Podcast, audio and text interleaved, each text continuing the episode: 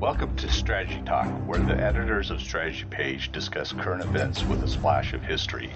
I'm Dan Masterson, host of Strategy Talk. With me today is the editor of Strategy Page, well known military author and game designer Jim Dunnigan. Also joining us is the associate editor of Strategy Page, columnist and author Austin Bay. Jim, you've been involved in several game designs around the Battle of the Bulge. Yeah, six. I, six. yeah. So, um, what did you learn about the battle uh, from, or actually, I mean, I've been reading uh, Trevor Dupuy's book, and he goes, you know, it's a misnomer to call it the Battle of the Bulge, that we should actually call it the Ardennes campaign because it was a series of battles. But what did you learn about what happened in the Ardennes in 1944 when you did those games? well, you know, with each game, I learned something new, and uh, I tried to keep them simple. Although I think the the first game was very complicated. I went in there, and the map represented every road that was open through the bulge and where the bridges were and what have you. It was a real horror show, you know, putting together, but it made it clear that the French were correct in assuming that the uh, the Germans uh, could not reasonably expect to put a major force through. Uh, they did have there were two uh, units that were uh, mobilized in the mobilization plan. I think they were Belgian, but anyway, they were supposed to go in there and man certain key points, you know, and basically slow any Germans down even more. But they got there late, and unbeknownst to the Allies, the Germans had worked out a plan. That's where I got the idea for you know making a map that showed every every road, passable road, where the bridges were, and what have you. Uh, and they had war gamed it out, and they found out that yes, it was a near thing, but they could move a major, you know, force, you know, including uh, infantry, infantry, and, and mechanized divisions, you know, through and basically come out in the Allied rear, which is precisely what they did, much to the consternation of the French and the Belgians, and of course, ultimately the British. The um, but I learned as as time went on, as I did more of these games, it was like peeling an onion. Um, by the last one, I realized the importance of uh, leadership at each leadership and experience at each level. Uh, in fact, I think the last one we had to call for tie-in purposes. We were doing, you know, uh, movie deals at that point. The whole called the Big Red One, and I concentrated on you know on uh, on the history as it were of the First Infantry Division. And what I realized that they were one of the most experienced divisions uh, in, in American divisions in World War II. And Trevor Dupuy, that's D-U-P-U-I, if you want to look him up, he wrote several books on the quality of uh, American and uh, American divisions from both sides, from the American, from the Allied side, and from the German side. And the Germans, of course, a lot of them were were, were the same picks but in some cases, the Germans picked divisions that the Americans didn't really consider first rate. But the Germans had different criteria, obviously, and they found that yes, some divisions. This is both in Italy and in in uh, Europe. Um, you know, were more effective than the others in terms of you know their combat power and their ability to inflict German ca- casualties on the Germans without losing a lot of their own people. Um, and that led to another game, which really had nothing to do with the Bulge, called NATO Division Commander, which was which basically focused on the quality of leadership. And uh, the CIA, of all people, later adopted that one as a training exercise for new analysts who did not have any military experience at all, and they found it quite useful. Also, the uh, the, the division NATO Division Commander, unlike my Bulge games, was a uh, was a uh, how should I put it a hidden game. In other words, neither side could could see what was really out there. They could only rely on their own intelligence, and I worked that in there as well. The bulge, of course, was somewhat simpler in in its uh, in its uh, uh, composition. It was a classic uh, assault on what was believed to be a uh, enemy, you know, weak spot. Uh, the Germans realized towards the end of the war, when they took heavy losses, um, and that the Allies were basically um, had considered the uh, the the Ardennes front a quiet zone where they could move either new units like the 106th uh, Infantry Division, which was brand new, and the 28th, which was a National Guard division, which was quite experienced, but like many American divisions, had been chewed up in the Battle of Hürtgen Forest, which is on the north, to the north of the Ardennes area. And as a consequence, the divisions in the Bulge area that the Germans were uh, confronting uh, were either uh, untrained, inexperienced, or, or undermanned and worn out. And the Germans thought they'd be, you know, a pushover. Well, they were wrong, but that was their mistake. The German generals advised Hitler not to do it because to to get the uh, the correlation of forces, as the Russians called it, uh, to uh, have any success at the uh, the uh, assault, whose uh, objective was Antwerp, the major port, bringing in Allied supplies. They'd finally overcome. They had to clear the port, make it make it usable again, and then they were no longer dependent on the Red Ball Express, you know, the the trucking route from Normandy, because the railroads we had totally devastated for the for the D-Day offensive, which was very very effective in slowing down the Germans reinforcing it, but it had the unfortunate side effect of making it very difficult to use it uh, once you captured the rail lines and the depots and what have you. Uh, but the Germans realized that if they could get get Antwerp, they would they would basically slow down uh, Allied offensive operations for months, uh, which they didn't realize at the time. If were, if they delayed the, their their defeat too long, uh, we were prepared to drop the atomic bomb on Berlin rather than you know um, uh, Japanese targets. Um, the all these were unknowns, but the the uh, the outline of the battle was quite simple. It was a it was just like many other battles in World War II, like the Battle of Kursk, where the Germans were going to break through what they thought was a weak point in the Russian lines. Um, various battles earlier in the war where the Germans succeeded in finding the weak point, weak point, and exploiting it. Um, and it didn't work at the end of the war because more of the Allied units were experienced. You know, even those units that were sent there to rest um, were were experienced troops. They they wouldn't they wouldn't break under fire. They wouldn't panic, which is what happened to the 106th Division. Uh, they that that that division lost though two of two of its regiments. Uh, you know, nine thousand troops. You know, out of about you know uh, fourteen thousand. Uh, it, was, it was the worst uh, loss by one division for us in the entire war. In fact, the casualties, the uh, wounded and dead, were higher than any other uh, battle that the uh, Americans fought because it was mainly an American battle. About only about five, six percent of the troops were, you know, British, um, and uh, it was basically won by determined defense in areas the Germans expected to go through, and it was uh, defeated by the Americans realizing the importance of the bridges and rigging them for uh, demolition if the Germans got too close. Obviously, once that once the, the once the uh, bridge was blown, it was useless to either side.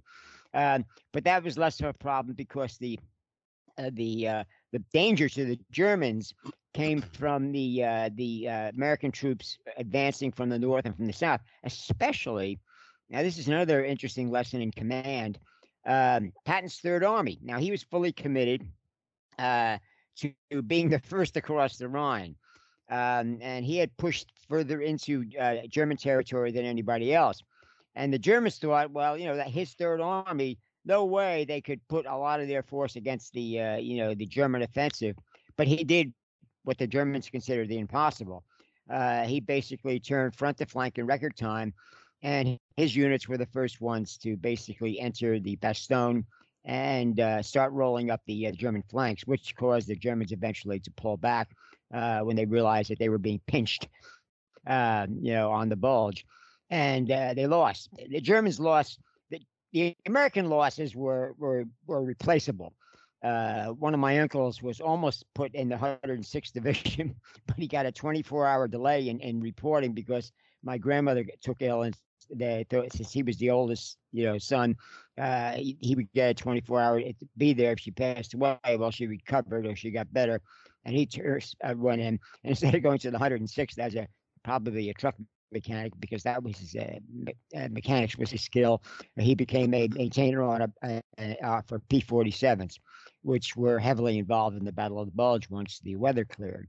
Uh, the Germans also expected the the uh, typically bad weather in that time of year.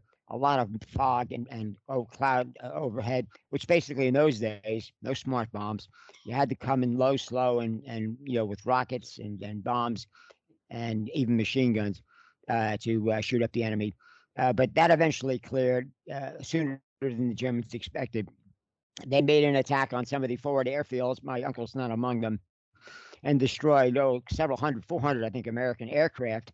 And uh, but they were quickly replaced. We had plenty of aircraft in in, in reserve, not as many troops.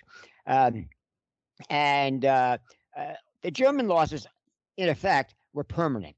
Uh, the Allied losses were replaceable, even for the uh, infantry and armored divisions. We, we had we had plenty of armored uh, vehicles waiting at the waiting further back, you know, for uh, replacements that had and for uh, vehicles worn out, and the Germans did not.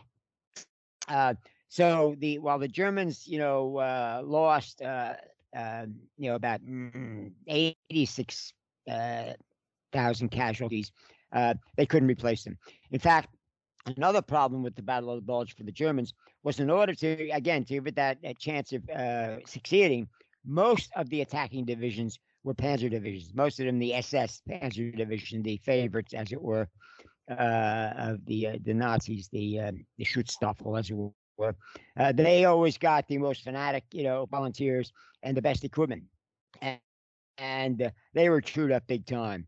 And uh, so the Germans were never able to mount uh, much of a, defense in the east. So it helped the Russians, although they'd never admit it, because you know they had an easier time blasting the whites of Berlin uh, because of the uh, the Germans had no, no reserves, as it were. All the reserves were tied up in this one big gamble to stall the uh, the Allied offensive for months and months because uh, Antwerp, Antwerp would be wrecked. They couldn't get through by air. They tried V two, the ballistic missiles, uh, uh, against them, but that was a imperfect weapon, as it were.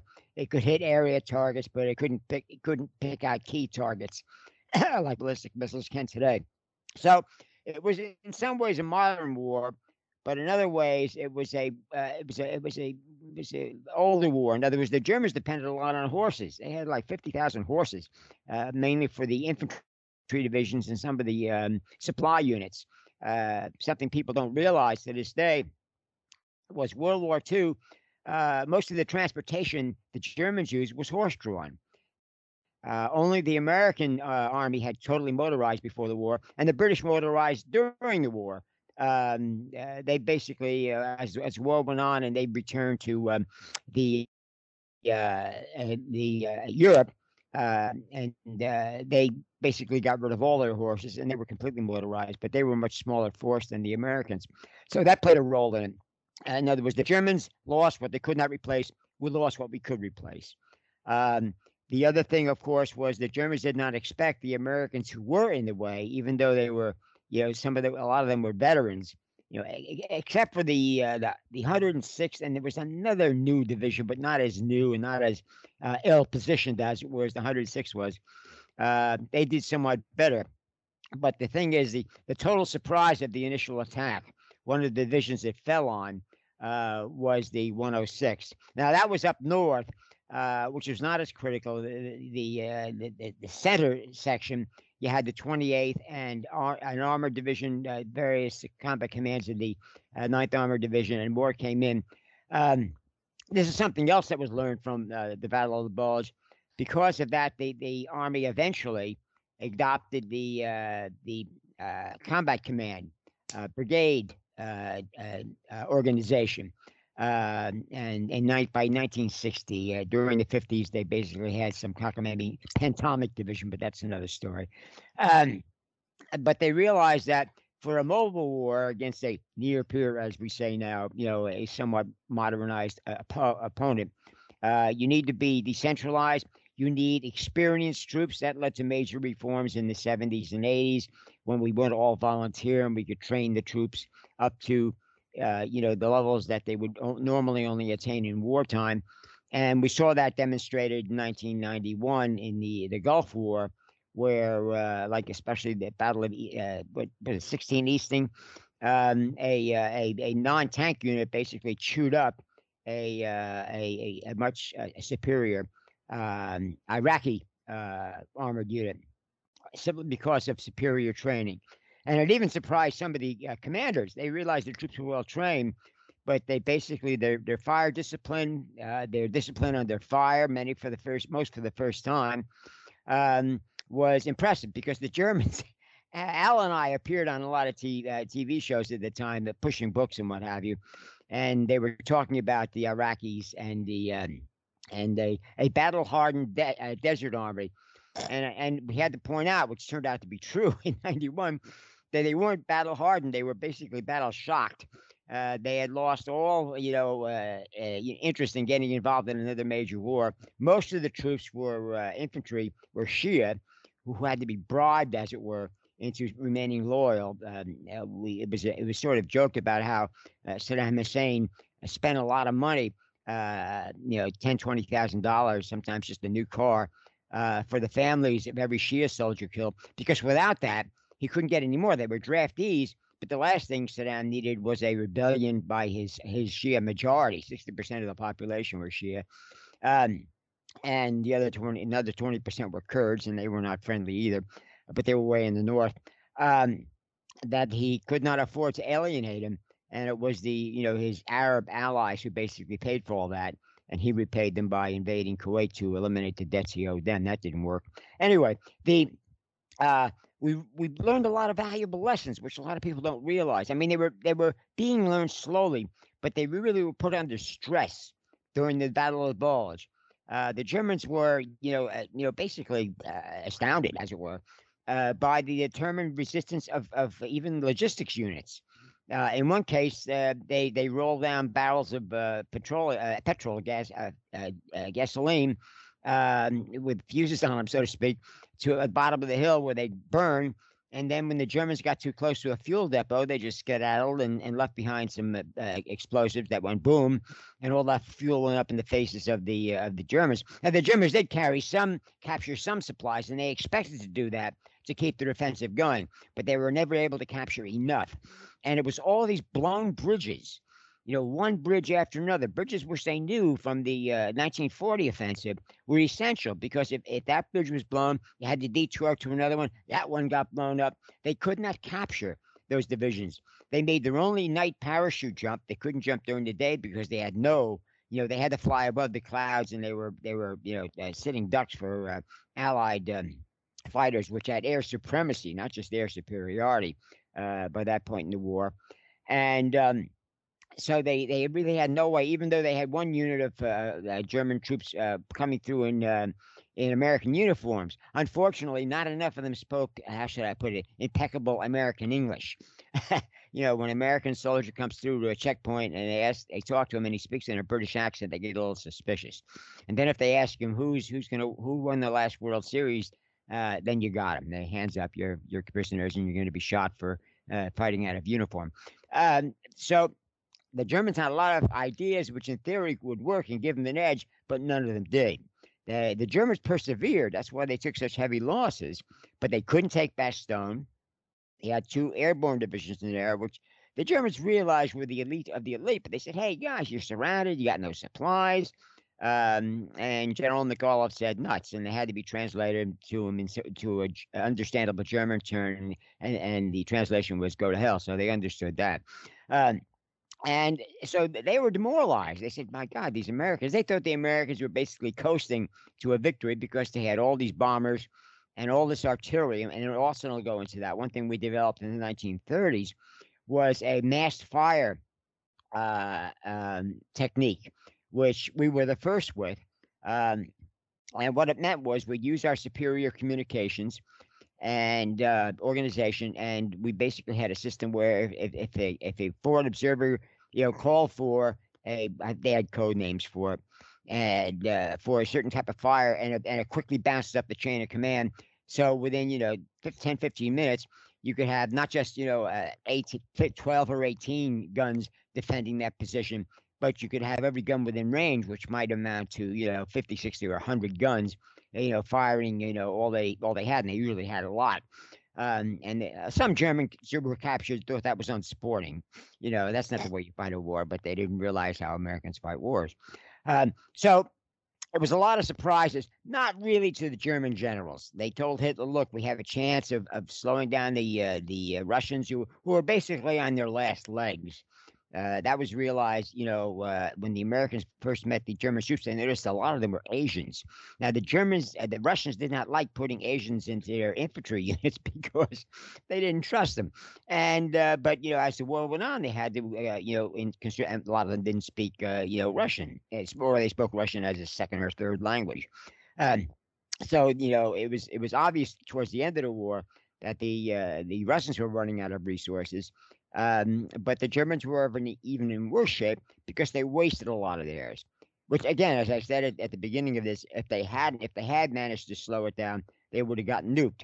Uh, that did that didn't how should I, I think come to them until after the war when it was all over, um, and uh, they were more busy feeling guilty than feeling you know uh, pleased, as it were, that they uh, they surrendered quickly.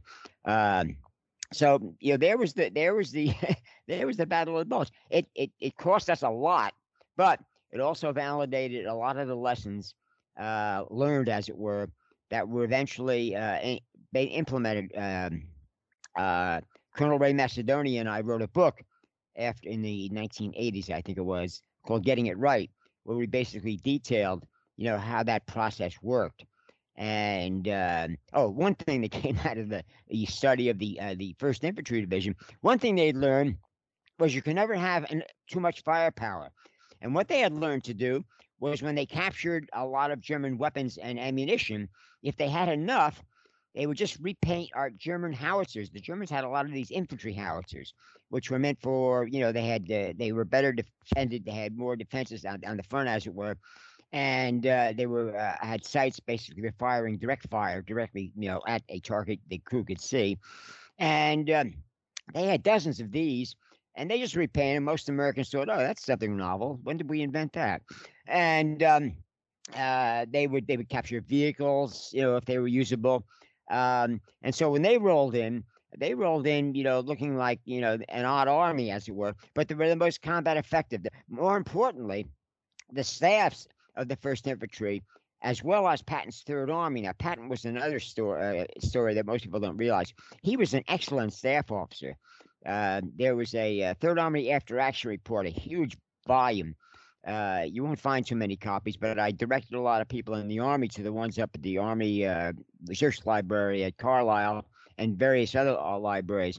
And a lot of troops were amazed because um, Patton basically got the best people he could, staff people he could. His intelligence was as quicker and more accurate.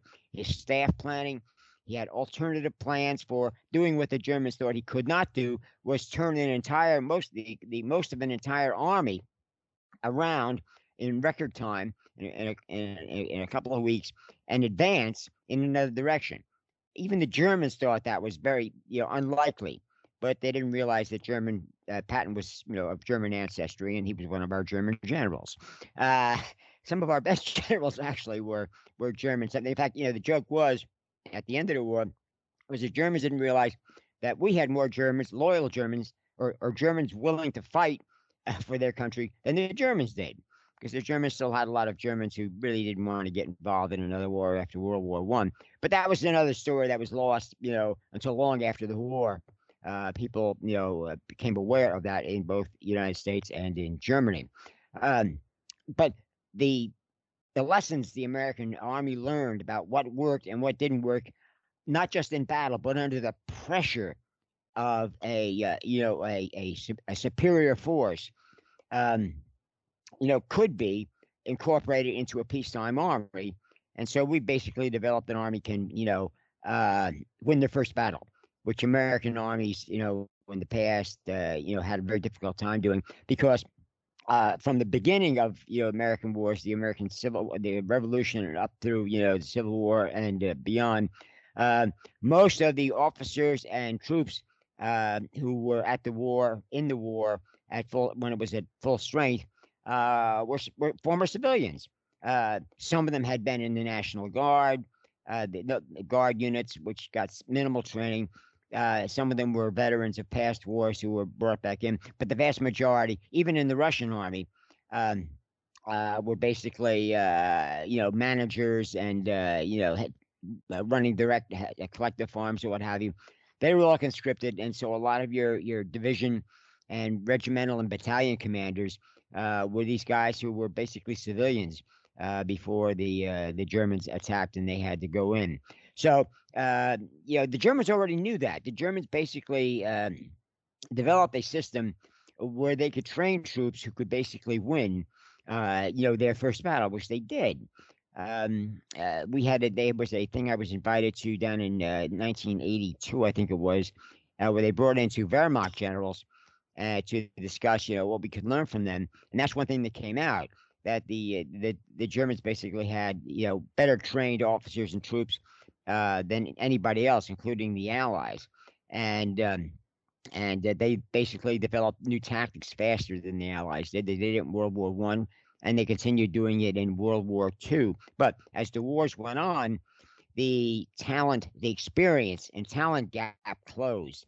And by the end of the war, you had American tank units, for example. There were several notable you know battles where an experienced American tank uh, regiment would defeat a um, a, a German brigade, uh, you know, armed with uh, equipped with you know uh, better tanks, you know, Panthers, and even the, the later Mark IVs were better than the uh, the Shermans. But uh, our troops had experience. they basically survived a lot of battles. They had better tactics and knew how to carry them out and we basically walked all over the Germans. That came as a surprise to a lot of American officers, including generals who had not keeping, really keeping track of that sort of thing. But by the end of the war, by the Bulge, um, you know, people like Patton and uh, even Eisenhower realized that um, that uh, you know this was our advantage. Now, we didn't boast about it uh, because it was like a secret weapon. Uh, Hitler was slow to catch on, but a lot of his, uh, you know, junior officers were. And one last, uh, you know, uh, lesson learned: the Germans realized didn't they didn't they never figured out that we were reading their codes, their Enigma, you know, uh, uh, encryption. And but they did realize that if they if they broadcast if they basically sent any messages involving their their Ardennes offensive, you know, wirelessly or even by telephone uh, the Allies might catch wind of what was going on. So all the uh, the orders, as it were, were hand delivered, and none of the couriers were captured. Know, they made sure of that. And um, uh, so they were they were pretty secret. But even with that, you know, we were uh, sometimes criticized for not expecting the offensive. But you know, like what happened in Korea later on, there were signs that the Germans were planning something because they were they were the troops at the front were reporting a lot of noise. Of, you know, tanks make a certain noise you can't mistake. It's not a bulldozer; it's a tank. And a lot of the experienced troops at the front says, "Look, we're hearing German tanks, but we're not seeing them." You know, and, and as the winter, as the weather got colder and it was quiet at night, you know, silent night as it were. Um, uh, troops sitting up there and say, "You didn't hear that?" And they say, "Yes, there's tanks out there." And they get they reported it up the line to intelligence, and a lot of intelligence officers were saying, "Look, the the Krauts are up to something," uh, but nobody seriously thought. Now, this is this is an interesting point. The highest intelligence levels of intelligence analyzed all this information, and they said, "Well, you know, they might launch a spoiling attack, you know, a disruptive attack." But they would they haven't got the resources. They wouldn't waste the resources that they have remaining. We had a pretty good idea of that, um, because you know they they couldn't replace them. Well, that was the logical assumption. Hitler was not logical, so you have to you always have to take into account the possibility of an illogical you know enemy commander, which uh, often shows up, not always, uh, but that was especially true during uh, World War II. And people in in the West didn't, uh, you know, commanders in the West didn't realize the extent to which um, Hitler uh, would intervene and and make key decisions in the deployment and uh, you know the uh, the the uh, the tactics to be used by his own troops. Uh, mostly his strategic decisions. If he had withdrawn deliberately in the east, he could have chewed up the Russians even more and delayed it. But again, you know, they didn't know about the A bomb. So Hitler, in effect, you know, saved Berlin from getting nuked. Now, there's a story. there's some story that'll never get told in a book or whatever. But it's true. Um, but in the Bulge, uh, you know, our intelligence analysts were correct, as were the guys at the front line hearing all those tanks rattling in the background. It was not a spoiling attack.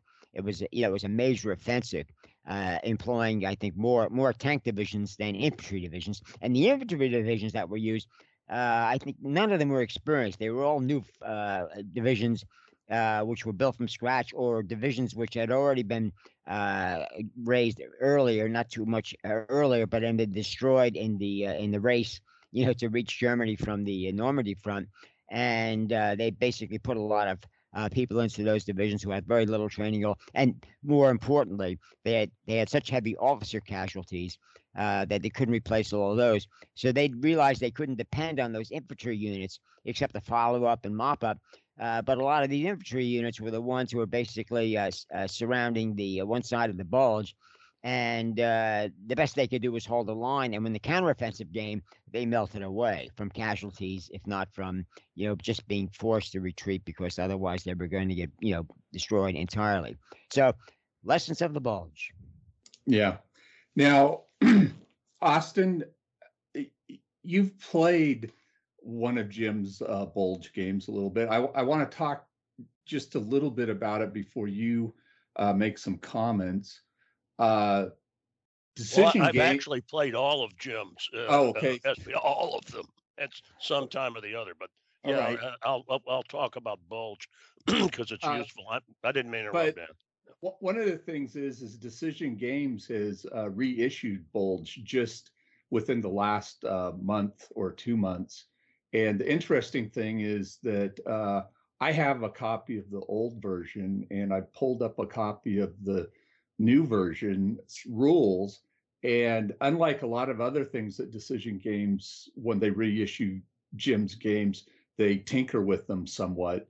Uh, this one they left completely alone. The rule set is exactly the same. I'm sure they cleaned it up if there were, you know, any misspellings or like that. But uh, it looks like you know they they just reissued this one as it is so they saw that something good and they and it didn't need any improvement at least in uh, their eyes and I, I, think that's true it did not need any improvement um, but one of the things in the rules in uh, jim's designer notes at the end he says and this leads into what you're going to talk about he uh, he says there are two critical rules in the game that if misunderstood or not used properly will cause a player to lose the game.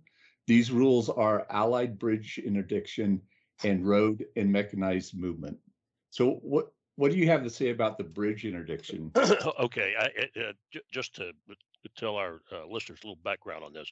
For 15 years, I taught a uh, as an adjunct prof at the University of Texas in its Plan Two honors program. I taught a uh, once a week three hour seminar that was basically a a military history class where I concentrated on uh, understanding uh, uh, strategic situations and also developing plans.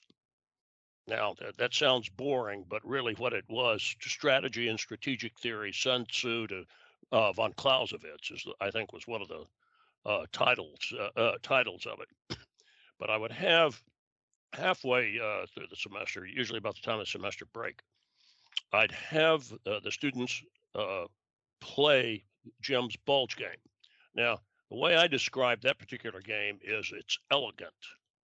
And I'm not using just a fancy word. It captures so many complexities well, and it's rather simple and playable.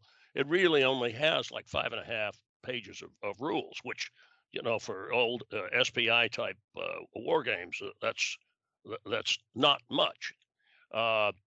Uh, but I'd have the, the department ran off extra copies of rules, and I had uh, colored uh, copied colored maps and and the like.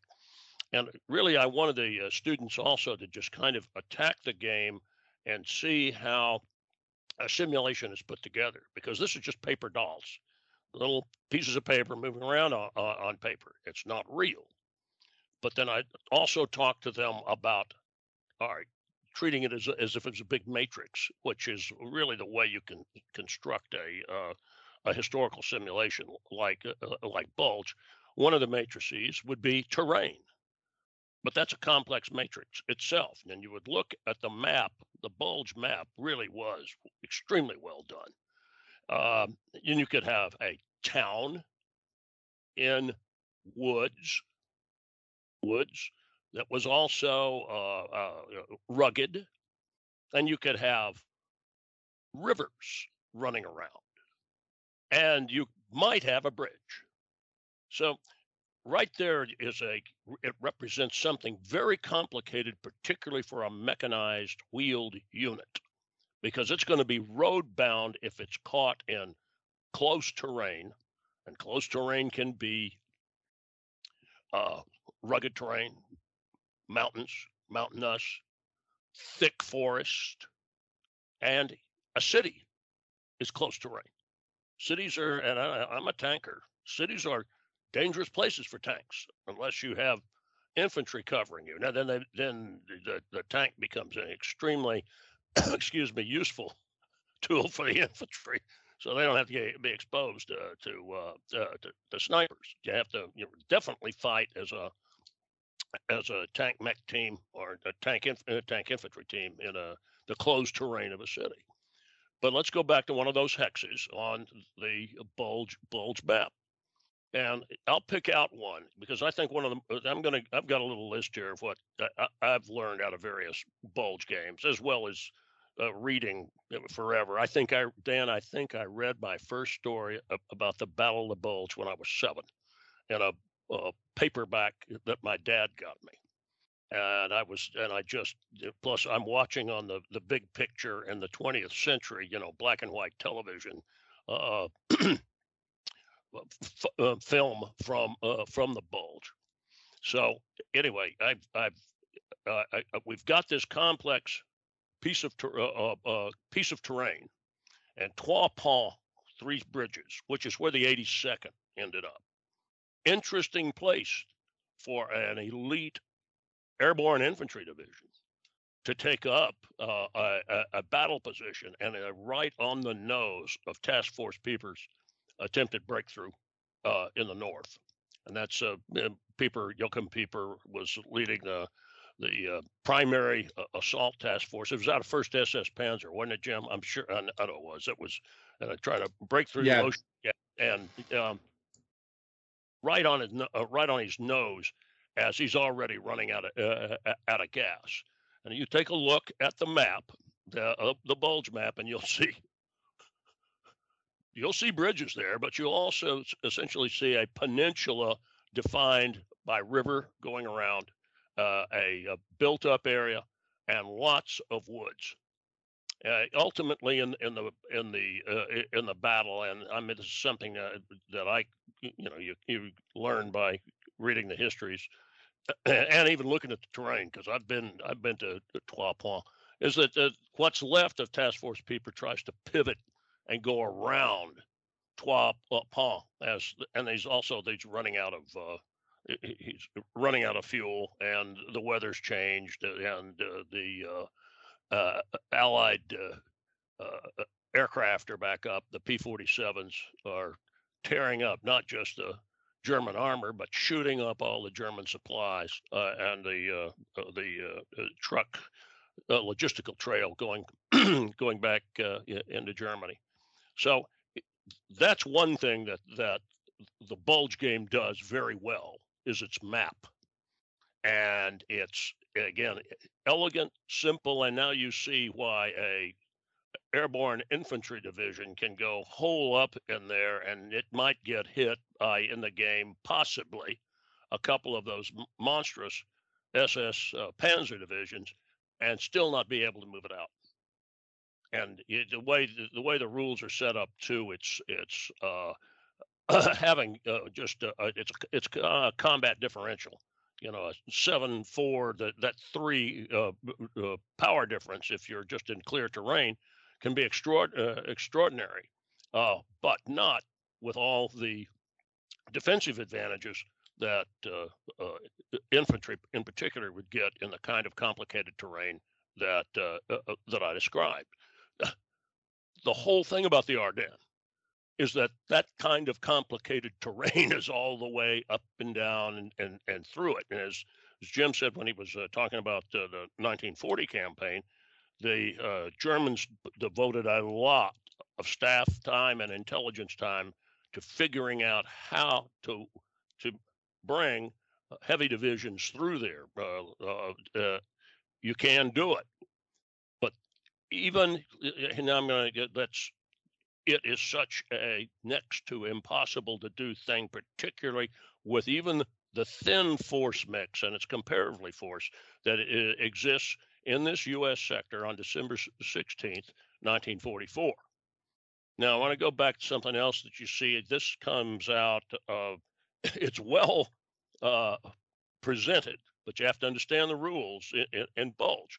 The Germans have a huge first turn advantage, but they've got to get through the Losheim Gap where the 14th uh, uh, Cavalry is, and it must bust at least uh, to, if you're going to uh, break through and get an uh, get an early uh, early victory, the Elsenborn Ridge, which is on the northern flank, the northern flank. Now, I'm going to move from. You can do it. Jim and I played Bulge once when I was still living in New York. We would get together. We must have done it four or five times where we'd play Bulge on December the 16th just for fun. And usually the U.S. won. One time I was playing the Germans and uh, I, it, it was unbelievable. Everything went perfectly with all the die rolls. And uh, a Panzer division exited off the uh, north side of the of the um, of the map. I at the, really at the end of turn one. Uh, never seen that happen before, and so Jim and I just quit right there and and and, la- and laughed about it. It can happen. totally unlikely, but that is in some ways the would have been the German fantasy outcome. And what happened is is that 14th Armored Cav was uh, uh, was obliterated, and on the German mechanized movement with nothing in uh, behind it, across the what was it, the Ore River, I guess, and then and, and goes north. Now that's at a highly aggregated level. It doesn't represent what really happened. Now I'm going to talk about two little battles that were slowed up. The, the first SS Panzer and its supporting units, the Volksgrenadier uh, D- uh, division supporting it. They were supposed to bust down that road destroy 14th uh, Cav, and then knock 99th uh, Infantry Division. And I, Jim, I think that's the other uh, Green Division you were thinking of as 106th when you were uh, talking talking about that, because the 99th had not too long before uh, the 106th uh, replaced. Uh, moved in had replaced I think it was 9th Infantry. I, second I think, oh yeah, Ninth Infantry, they yeah. were uh supporting Second Infantry into the Hürtgen. Okay, but they, so. they, that's right. But the thing is, is the 99th was up there, and then one of the most amazing uh, events in in World War II occurs. The uh, intelligence and recon platoon from I forget which of the regiments. It's you know, the 300, 364th or something like that. Um, forgive me, guys. It was one of the greatest last stands, 18 men stopped a uh, reinforced elite German uh, uh, battalion all day. And they were right on the road that Pieper was going to break through. And there is, in, in one of the German histories I, I read, Pieper actually goes to a, into a headquarters and he's angry and he's screaming about what has stopped, what has stopped us. And one of the German officers in there said, we thought there was nothing there, but there's a regiment dug in. No, it was just, just 18 men. One killed, everybody else wounded, and they all got captured. But uh, that threw the entire German uh, plan in the north on the main, main uh, the main breakthrough with their their elite lead unit off by a day, and that's that was the reality. The Germans had so much combat power there that they maybe they could have rolled and pulled off you know that what happened in a you know a, a, game Jim and I were playing in New York, but there were there were the, 14th Cav, two of its uh, I forget which uh, squadron was uh, deployed uh, in in the gap. Two of its uh, troops, and they were just light armored vehicles and jeeps with machine guns, held up the initial German advance, and some of them even managed to escape. And then the uh, Lanzerath Ridge, the that stopped that attack in a time for the rest of the 99th to dig in, and the 99th never got moved off. There was some shifting for the rest of the rest of the battle but the northern shoulder of the of, of the bulge it was it was like a stake s t a k e in the uh, upper uh, you know on the right arm of the uh, uh, uh of the german advance uh, maybe a mixed metaphor but you get the get the point I, am I'm, I'm i'm trying to make all the others this is ultimately shifted the german attack to the south which is why they're going through bastogne and then sharp moves by uh, Jim was talking about our German generals. You mean like Eisenhower or Admiral Nimitz is another good one. Albert Wedemeyer uh, ends up replacing uh, General Stilwell as the commander in China. So uh, that's three German sounding names. Yeah, they're all had, had German ancestry. But um, the as they they they shift to the south, one of the early decisions that was that uh, Ike's team made in uh, up in Spa, which is where his headquarters was, is that they were going to take the two airborne divisions, which were resting. Remember, they'd still gotten shot up in in uh, in Market Garden in in September, which were they were essentially strategic reserve, and going to deploy them to key places to stop this uh, attempted German breakthrough. And the 101st goes to Bastogne, and already mentioned Trois. What that uh, what that did, 80 seconds there.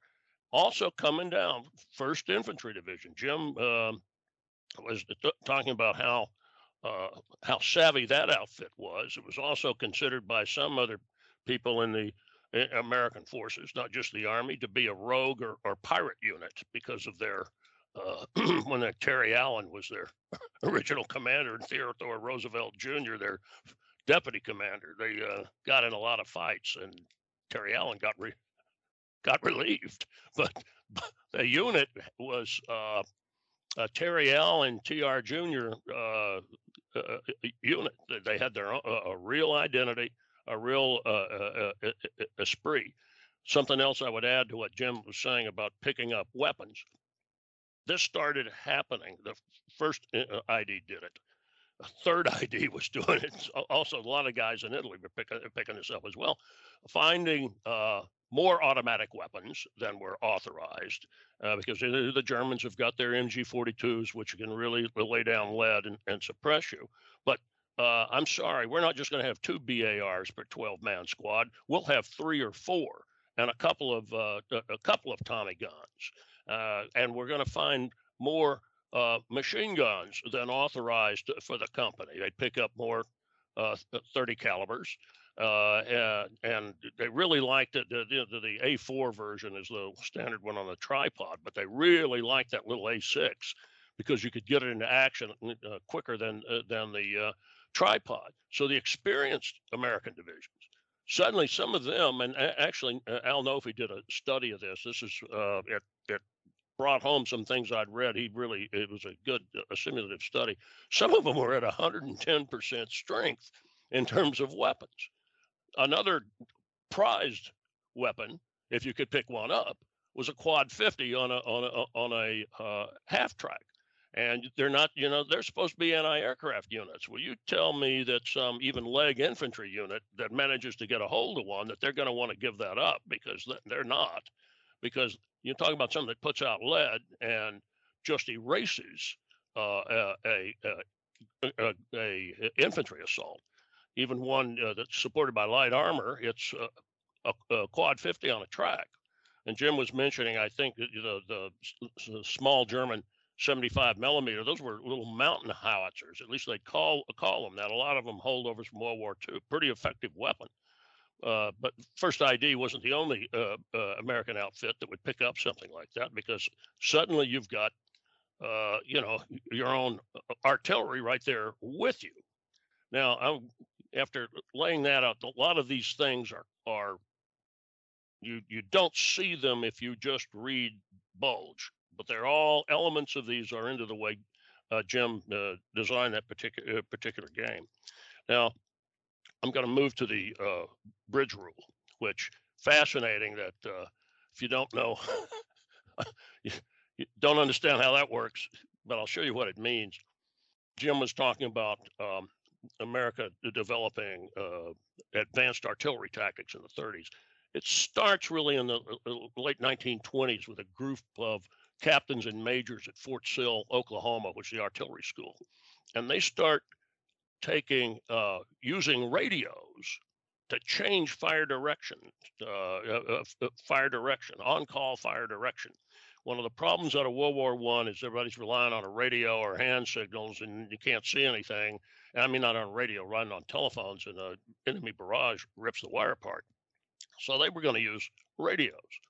They develop a uh, a system, which is re- really a, a, a, fire a call for fire, uh, call for fire system, and where somebody can be a forward observer and somebody's back at a well, I don't remember the original name. They had something, but it's a FDC Fire Direction Center that can coordinate uh, the, uh, uh, the, the guns uh, uh, that are to the rear, and essentially it is moving fires. Think of it as moving massed fires across the battlefield. If you think Blitzkrieg is maneuver on this, well, they, these artillery officers are developing a way to maneuver fire using uh, uh, uh, using the radio, and then using observers even uh, in uh, in the air on a, airplane with a uh, with a radio.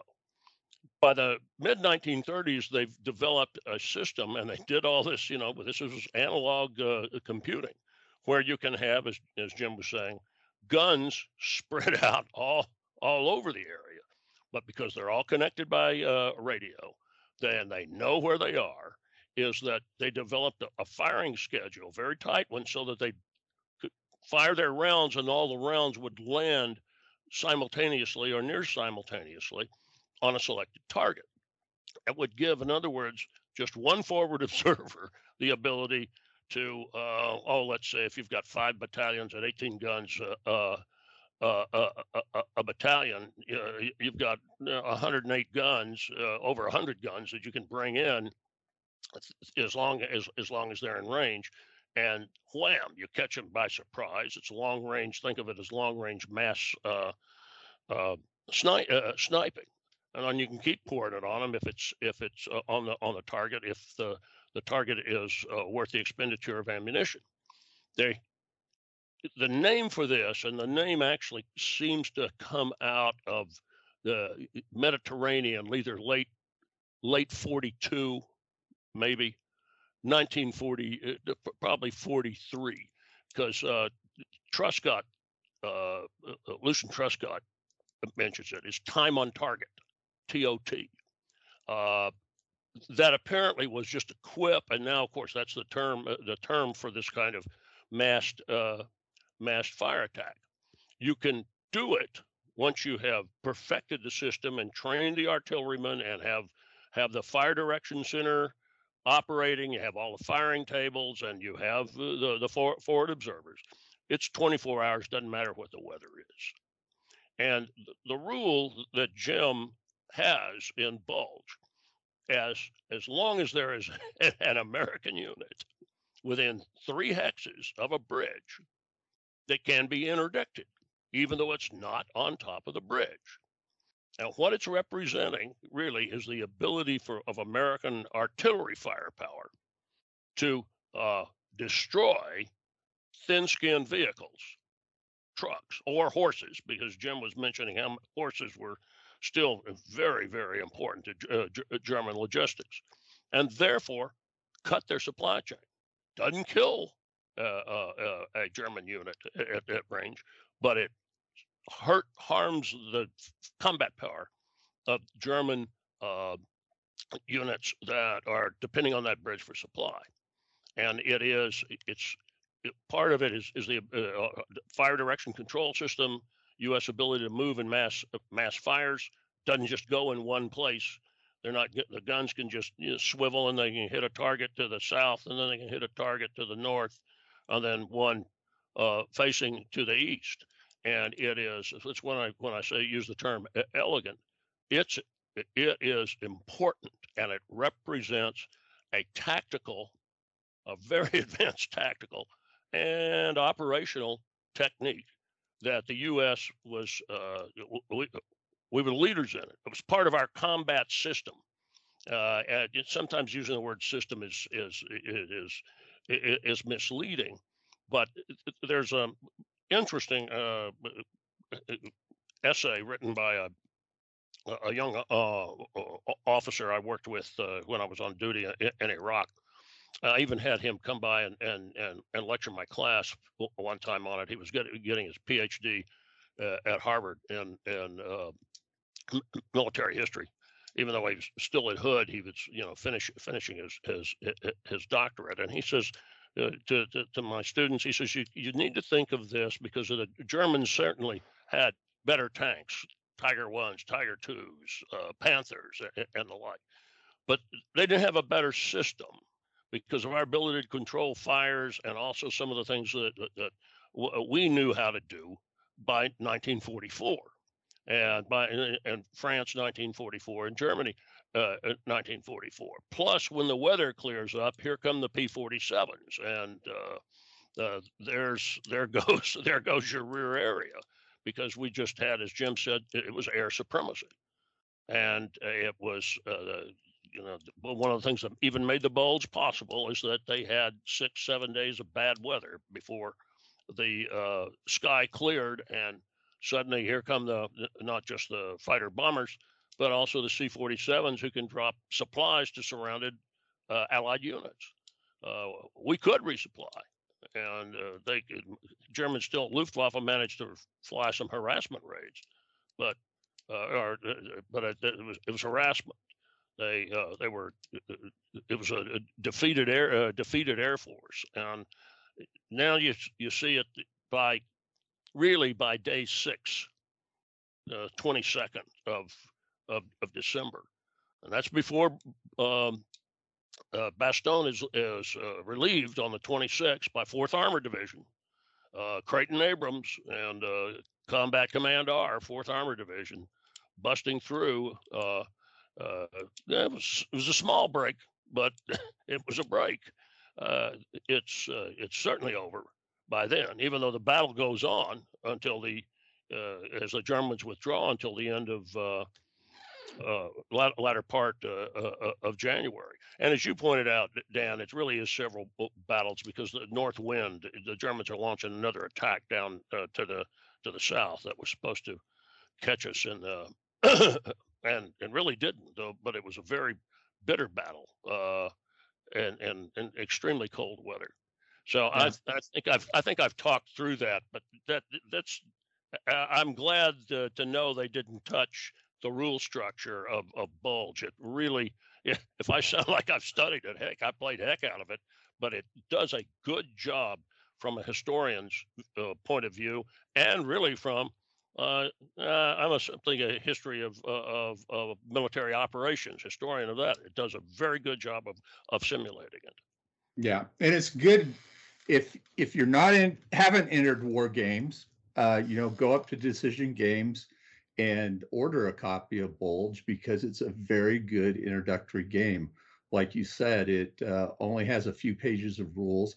Actually, a lot of Jim's uh, really good games are that way is that he's able to pack a whole bunch of stuff into a minimal set of rules and simulate things. And so, you know, I'm just amazed as I go back and look at his games um, and look at the rule sets and like that. I go, wow, you know, uh, this is known as a super game and it has so many fewer rules than the games that are being published today. Some of the games being published today I think they've forgotten the elegance that you can do in a design without overloading it with a lot of chrome.